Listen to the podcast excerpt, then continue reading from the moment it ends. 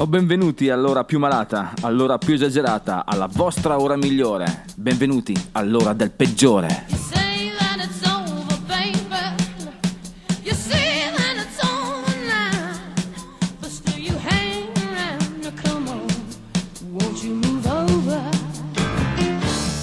Poi bentornati dannati, bentornati miei fedeli compagni di viaggio. La voce del peggiore è qui, pronta anche stasera a guidarvi nel labirinto emozionale che ci fa così tanto dannare. Sì, fa un po' rima, ma, ma va bene. Oggi al peggiore. Colonne sonore. Quello che ho detto. Ragazze dal sedere grosso. Ai ai ai. Il peggiore della serata sarà lui, il Duca Bianco. Per 50 risentiti, gli Yes e il loro Fragile. Per il momento decompressione, Needles and Pins. Mettete a letto i bambini, entriamo in scena con War Low Ride.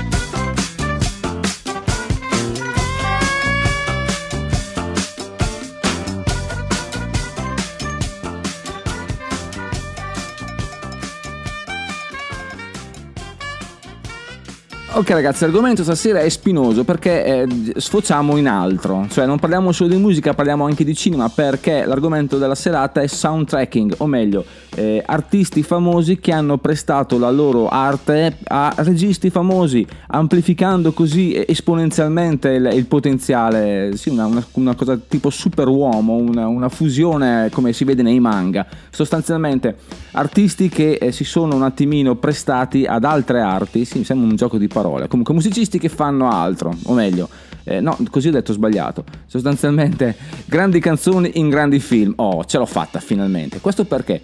Perché eh, spesso capita che eh, colonne sonore diventino veramente famose, ma pur eh, restando colonne sonore. Mi viene in mente, per esempio, eh, non so, eh, Ray Parker Jr. con la Ghostbusters, ecco, oppure Bill Conti con il grandissimo lavoro che ha fatto con la colonna sonora di Rocky, Rocky il primo, perché poi sì, è stato confermato anche per gli altri, però poi sono subentrati altre, canzoni tipo Survivor, Eye of the Tiger in Rocky 3 e 4. Comunque eh, l'argomento è abbastanza importante, quindi vendiamo avanti. Anzi, a proposito, nel 1969 esce questo film che abbiamo già trattato, mi sembra fosse stato uno dei primi peggiori della, della, della, della stagione, anzi il peggiore in assoluto, visto che questa è la prima stagione del peggiore.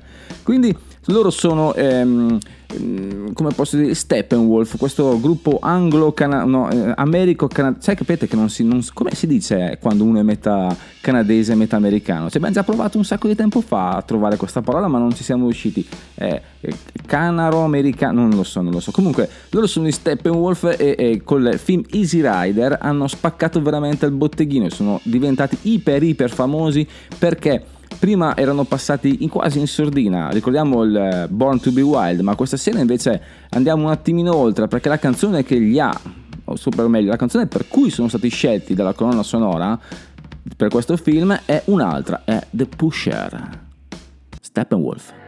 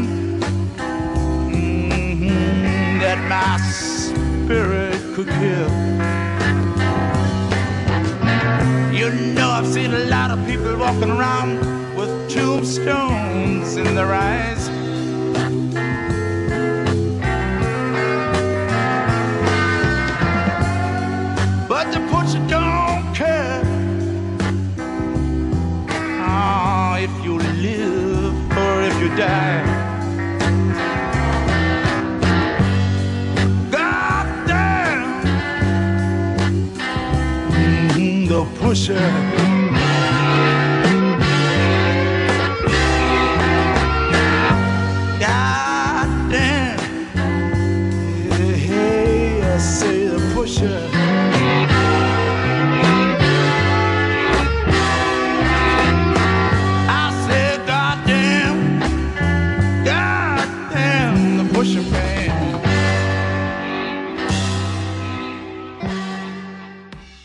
Forse un po' troppo breve questa The Pusher del film Easy Rider degli Steppenwolf. Ricordiamo che eh, Tandem, o meglio, è gemella di quella che è eh, Born to be Wild, decisamente molto più famosa, anzi pietra miliare del, del panorama hippie, anzi, ma comunque. Torniamo al discorso sostanziale, questo connubio tra registi, tra direttori, director, come dicono nei, nei paesi anglofoni, e colonne sonore è importante, ce l'ha spiegato loro benissimo Sergio Leone e Ennio Morricone per quanto riguarda casa nostra, quando insegnavamo agli americani come fare il cinema, la cremuccia, ma questa è altra, altra storia. C'è qualcuno invece che si è ispirato un casino a Sergio Leone, almeno per quanto riguarda i primissimi piani. Lui è Quentin Tarantino e delle colonne sonore ne è fatta proprio un cavallo di battaglia. I suoi pezzi, i suoi, i suoi brani, invece ciao, i suoi film, scusate, ma faccio fatica a distinguere cinema e musica. Comunque, i suoi film sono pregni saturi di colonne sonore veramente esaltanti. E ce n'è una invece eh, strana, particolare, decisamente un po' funky. Dal film Jackie Brown, Randy Crawford, Street Life.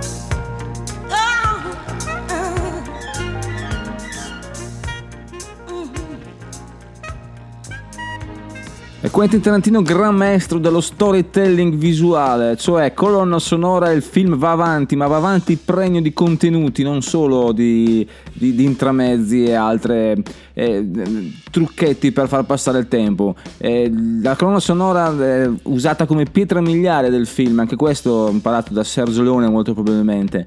Comunque, Dobbiamo stare attenti perché l'argomento è importante, stasera attenta un po' di sovrapporsi, quindi perché non iniziamo un po' a distrarci adesso con una musica un po', un po più allegra, un po' particolare, un po', un po' festaiola, ok? Loro sono i Queen e ci insegnano che le ragazze dal culo grosso fanno roccheggiare il mondo.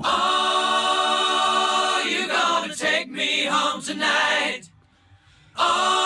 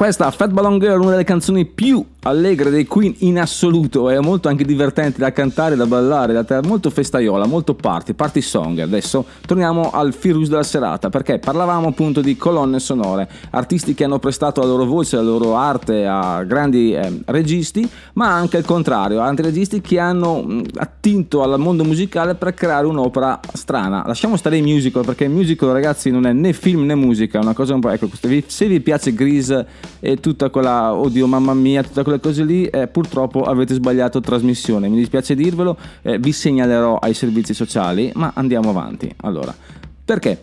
eh, c'è questo film, Heavy Metal del 1981, diretto da Gerald Potteron, ehm, realizzato in Canada, prodotto in Canada, ma liberamente ispirato all'omonima rivista statunitense di fumetti in voga negli anni 70. È un mix tra pulp e fantasy, eh, con ehm, colonne sonore appunto di band iper famose coro- del, del- del panorama rock. È un film a- in episodi, sono in totale mi sembra 9 episodi, ma eh, vediamo che ci sono eh, Sammy Hagar, Jerry Giggs, eh, Blue Oyster Club, Cheat Trick, Don Feder, Donald Fagan, attenzione Nazareth, Great Funk Railroad e Black Sabbath, attenzione c'è anche Stevie Nicks, però, però noi adesso ci ascoltiamo The Mod Blues dei Black Sabbath, attenzione però Black Sabbath quando c'era Ronnie James Dio.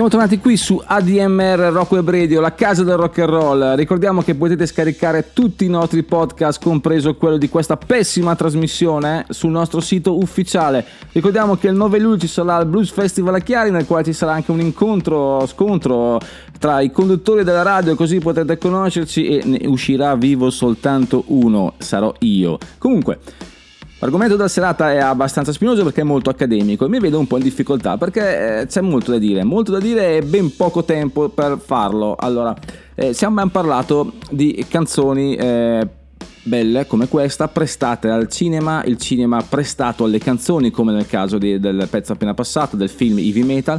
Ma ci sono anche sodalizi che eh, vantano successi infiniti. Infiniti, non so, posso fare esempio, il decennio degli anni 80 era costellato di, di- di questi esempi, non so, posso farvi un esempio di Eye of the Tiger, The Survivor per quanto riguarda Rocky 3, eh, piuttosto che eh, gli stesso Ray Parker Jr. che abbiamo citato prima per Ghostbusters, non so, posso farvi un altro esempio, lo stesso Flashdance, Flashdance chiaramente, oppure Footloose, ecco, ma questi sono borderline, film borderline che possono sembrare mm, mezzi musical, ma noi, noi musical stiamo lontani, mamma music, non dire musical mi viene già l'orticaria, giusto? Ok, allora la questione sostanziale è questa, perché c'è un film che non vi dico cos'è e una canzone che non vi dico cosa è, ma scommetto che voi la indovinate in 5, 4, 3, 2, 1.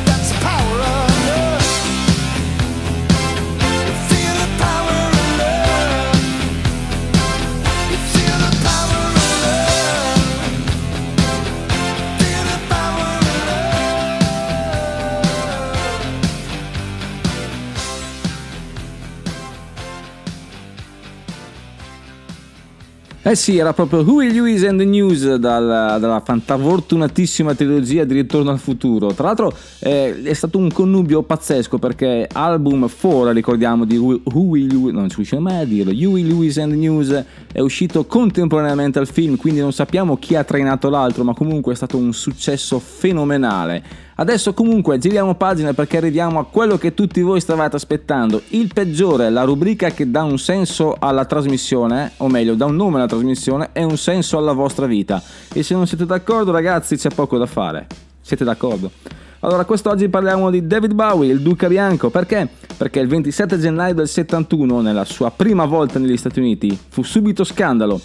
David sbarca per la prima volta negli Stati Uniti eh, per il suo nuovo album The Man Who Sold the World, che mostra in copertina con quel suo viso dolce un po', un po' androgeno, capelli lunghi biondi sciolti sulle spalle con eh, una- addosso un abito da donna. La cosa onestamente non è che vada molto bene agli, agli americani perché loro sono un po', come posso dire, eh, retrogradi, no? Conservatori, ecco, vi piace conservatori forse è meglio. Loro cosa fanno allora? La discografica invece sostituisce la, la- la- la copertina piazzando senza immagine troppo. La stampa però è tutta radunata per vedere lo stravagante rockstar inglese a cui piace vestirsi da donna. I, giova- i giornalisti degli stati del sud, in particolare quelli di Texas e Louisiana, non sembrano essere interessati ad altro, eppure Bowie in quel momento sta per produrre il suo primo grandissimo sold out che lo vedrà comunque eh, anche ripetuto a New York, Chicago, Philadelphia, San Francisco e Los Angeles, oltre che ehm, DC, appunto Washington DC, que- quello che stiamo parlando adesso.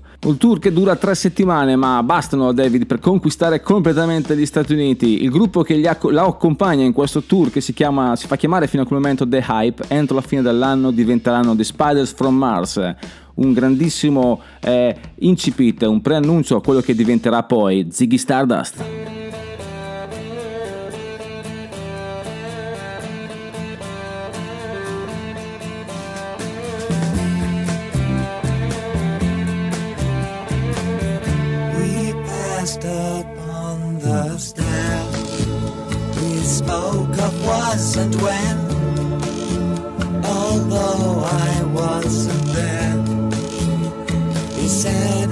Was his friend, which gave us some surprise. I spoke into his eyes. I thought you died alone a long, long time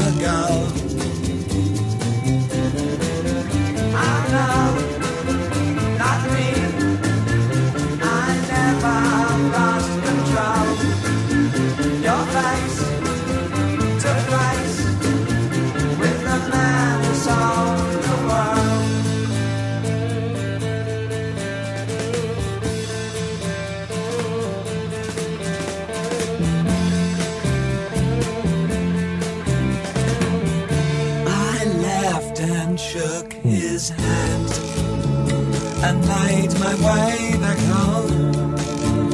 I searched for home and land. For years and years I roamed. I gazed a gazeless stare at all the millions here. We must have died alone a long, long time ago. Who knows?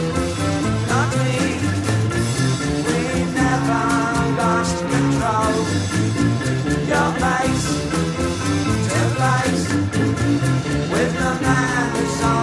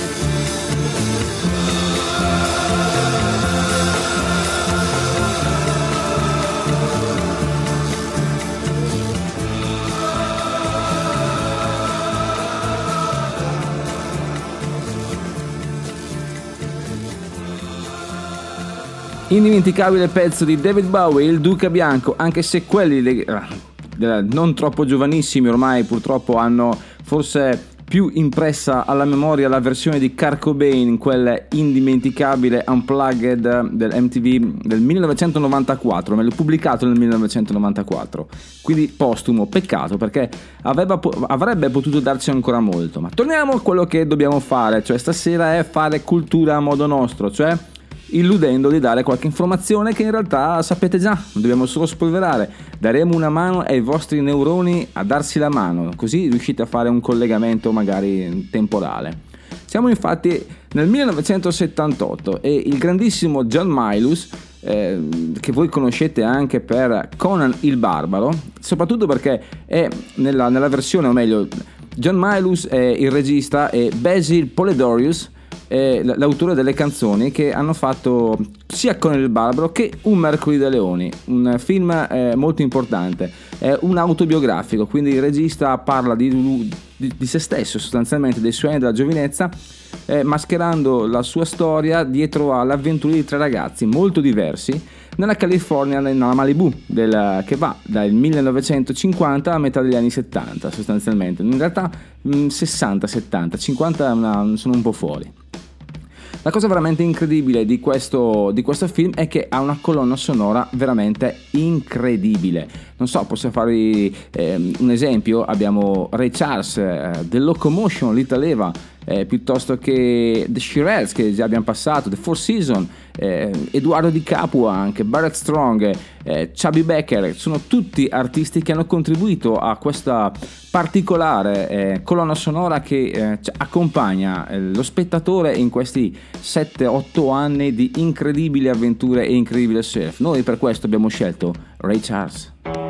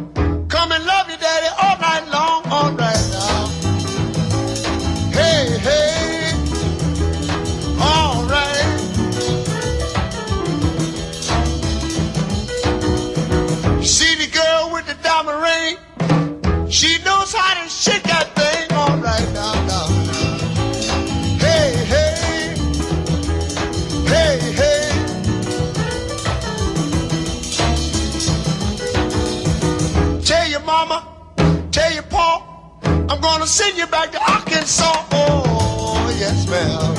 You don't do right. Don't do right.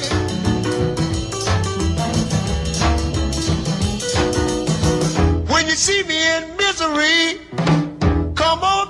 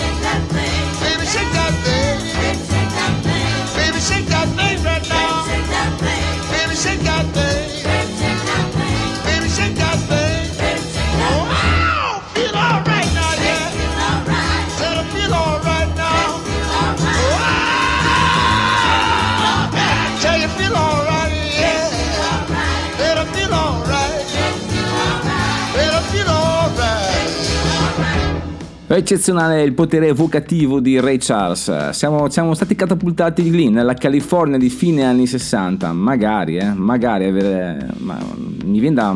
Aiuto, aiuto. Cambiamo pagina. Siamo a 50 risentire. Ricordiamo che la rubrica è dedicata a tutti quei pezzi, che, a, a quei dischi che eh, quest'anno, 2021, compiono 50 anni, quindi registrati nel 1971. E quest'oggi tocca a Fragile, yes, o per chi eh, non è anglofono, fragile. Ok, avete capito tutti? Ricordiamo che gli Yes sono una, a tutti gli effetti un supergruppo che eh, ha spaccato veramente i confini di quello che era il rock progressivo, regalandoci pezzi eh, incredibili. Tra l'altro, giusto in questo album c'è eh, Roundabout, uno dei pezzi loro più famosi, ma anche The Art of Sunshine, che raggiunge la bellissima durata di 11 minuti e 27. Siamo ben oltre tempi radiofonici, ben oltre qualsiasi cosa che al giorno d'oggi la freneticità ci permette di ascoltare. Ricordiamo che la gente ha fatto album di 11 minuti, no, forse 11 minuti, no, comunque eh, forse il rock progressivo va un po' a cozzale con la vita frenetica dei giorni nostri. Chi ha che ha 11 minuti a disposizione per ascoltare un buon pezzo, anche se buono? Sono momenti difficili per la musica di qualità questi, ma noi nella nostra crociata contro la MDM continueremo a farlo, qui al peggiore. Ma adesso torniamo a quello che è Fragile, il disco delle Yes, appunto, eh, pubblicato il 26 novembre 1971 per la Atlantic Records. Andiamo a ascoltare appunto The Fish. Un brano scritto da Chris Squire e che non è altro che un gigantesco arabesco su un suo assolo di basso, The Fish.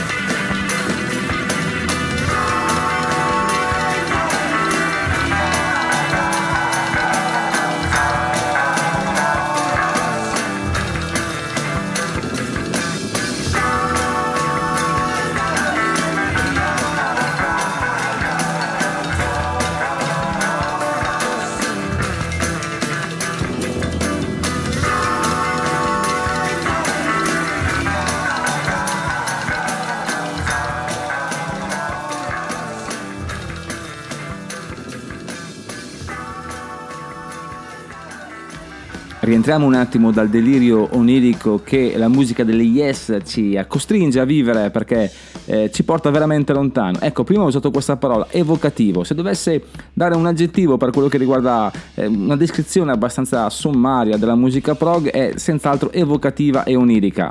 Un aggettivo, ne ho detti due, ma va bene, va bene. Torniamo al fil rouge della serata, che è colonne sonore importanti, artisti importanti per film importanti. C'è un film in questione che eh, è arrivato, è nato subito cult. Restiamo nel 1979, non a caso, un anno un po' particolare da questo punto di vista, perché abbiamo I guerrieri della notte, The Warriors. È un film che è basato sul- sull'omonimo romanzo di Sol Yurik che parla di, questa- di questo gruppo di ragazzi, di questa vera e propria banda, appunto, i guerrieri, che devono tornare nella loro Coney Island partendo dal Bronx, attraversano tutta la città e tentando di eh, cavarsela a calci e pugni da tutte le altre band- bande, bande rivali. È abbastanza importante perché si è creato eh, un vero e proprio filone, un vero e proprio culto proprio dietro a questo film. Eh, tra l'altro eh, sono stato girato con delle comparse delle, del- delle vere bande giovanili dell'epoca e eh, è stato ritirato in alcune sale, tra cui anche in Italia, per problemi di emulazione, cioè si creavano vere e proprie bande giovanili che si, eh, si menavano. E noi in quegli anni che avevamo gli anni di piombo forse potevamo anche farne a meno di questo, ma non della loro su- musica, perché? Perché c'è un artista che noi conosciamo molto bene che è Joe Walsh degli Eagles che ha prestato la sua chitarra, la sua, la sua arte diciamo per eh, questa In The City che andremo a sentire un attimino più avanti. Ma non solo lui, anche Holland Dozier Holland che noi tutti sappiamo sono eh, gli autori del 70-80% delle canzoni della Motown Records hanno fatto parte di questa colonna sonora con Nowhere to Run, un pezzo veramente bravissimo, beh bravissimo, importantissimo. Però noi ora andiamo a ascoltare lui, Joe Walsh, In The City.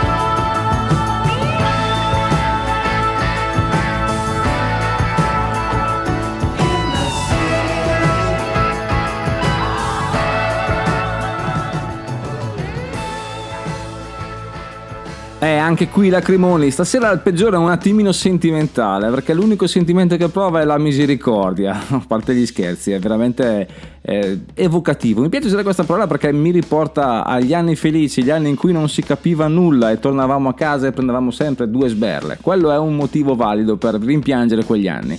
Ora, eh, torniamo al, al discorso del regista, perché il regista è molto importante, perché non esiste regista importante con eh, colonne sonore di secondo ordine. Come abbiamo detto prima, ce l'ha insegnato da subito Sergio Leone e Quentin Tarantino gli è andato un attimino dietro, ma adesso arriva una persona che ha da vendere, o meglio, ha insegnato tantissimo, purtroppo ci ha lasciato. Lui è Stanley Kubrick e nel 1987 esce con questo Full Metal Jacket, un film sconvolgente di denuncia sulla guerra del Vietnam. eh, un film con una dicotomia importante, cioè nella prima fase si vede proprio eh, que- questi ragazzi strappati alla loro, alla loro famiglia, alla loro routine per, di- trasfor- per essere trasformati in delle macchine da guerra e nella seconda parte si vede proprio la macchina da guerra in azione, proprio la guerra del Vietnam, grande denuncia eh, fatto in un modo veramente eccezionale. Tra l'altro eh, un immenso Vincent D'Onofrio che eh, nel ruolo di palla di lardo. Se non avete ancora visto questo film, ragazzi, avete proprio sbagliato trasmissione se non avete visto questo film. Ve lo dico così, pari pari. Adesso, signori, lui era Chris Craner. I like it like that.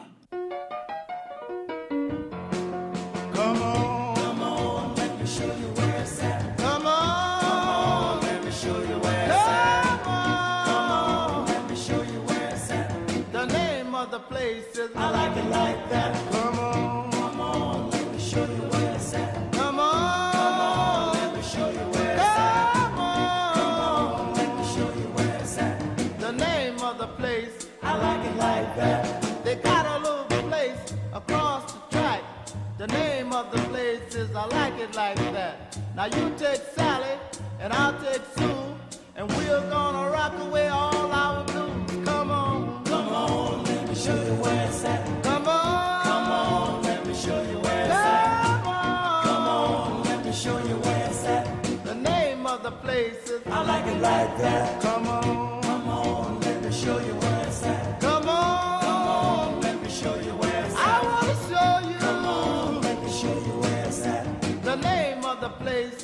I like that. Now the last time I was down there, I lost my shoes. They had some cat shouting the blues.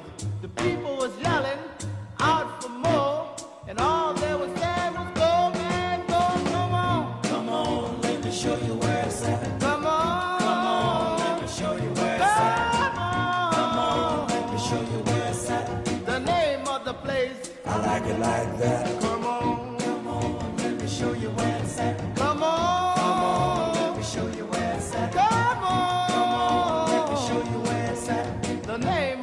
of the place is I like it like that.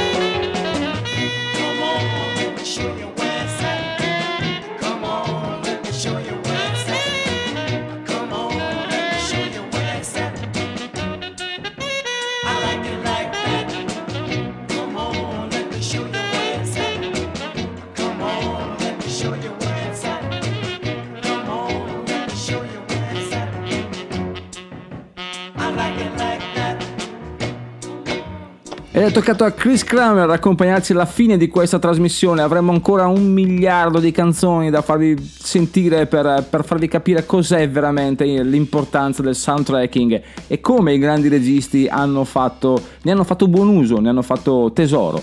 Adesso signori, il peggiore purtroppo finisce qui, il peggiore è finito, andate in pace, possiamo dire così senza... o, o siamo blasfemi, ma concediamoci un po' di blasfemia d'altronde.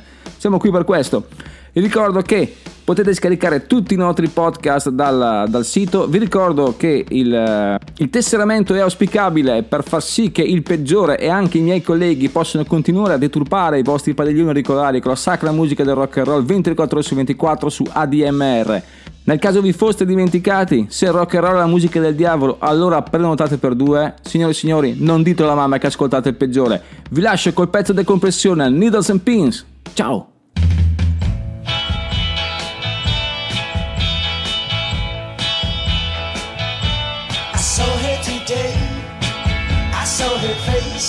Was a face I loved. And I knew I had to run away. Get down on my knees and pray that they'd go away.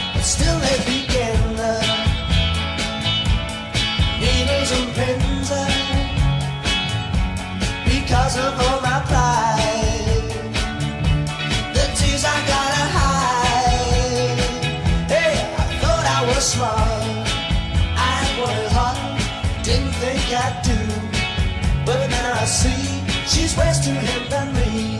Let her go ahead, take his love instead. And one day she will see just how to say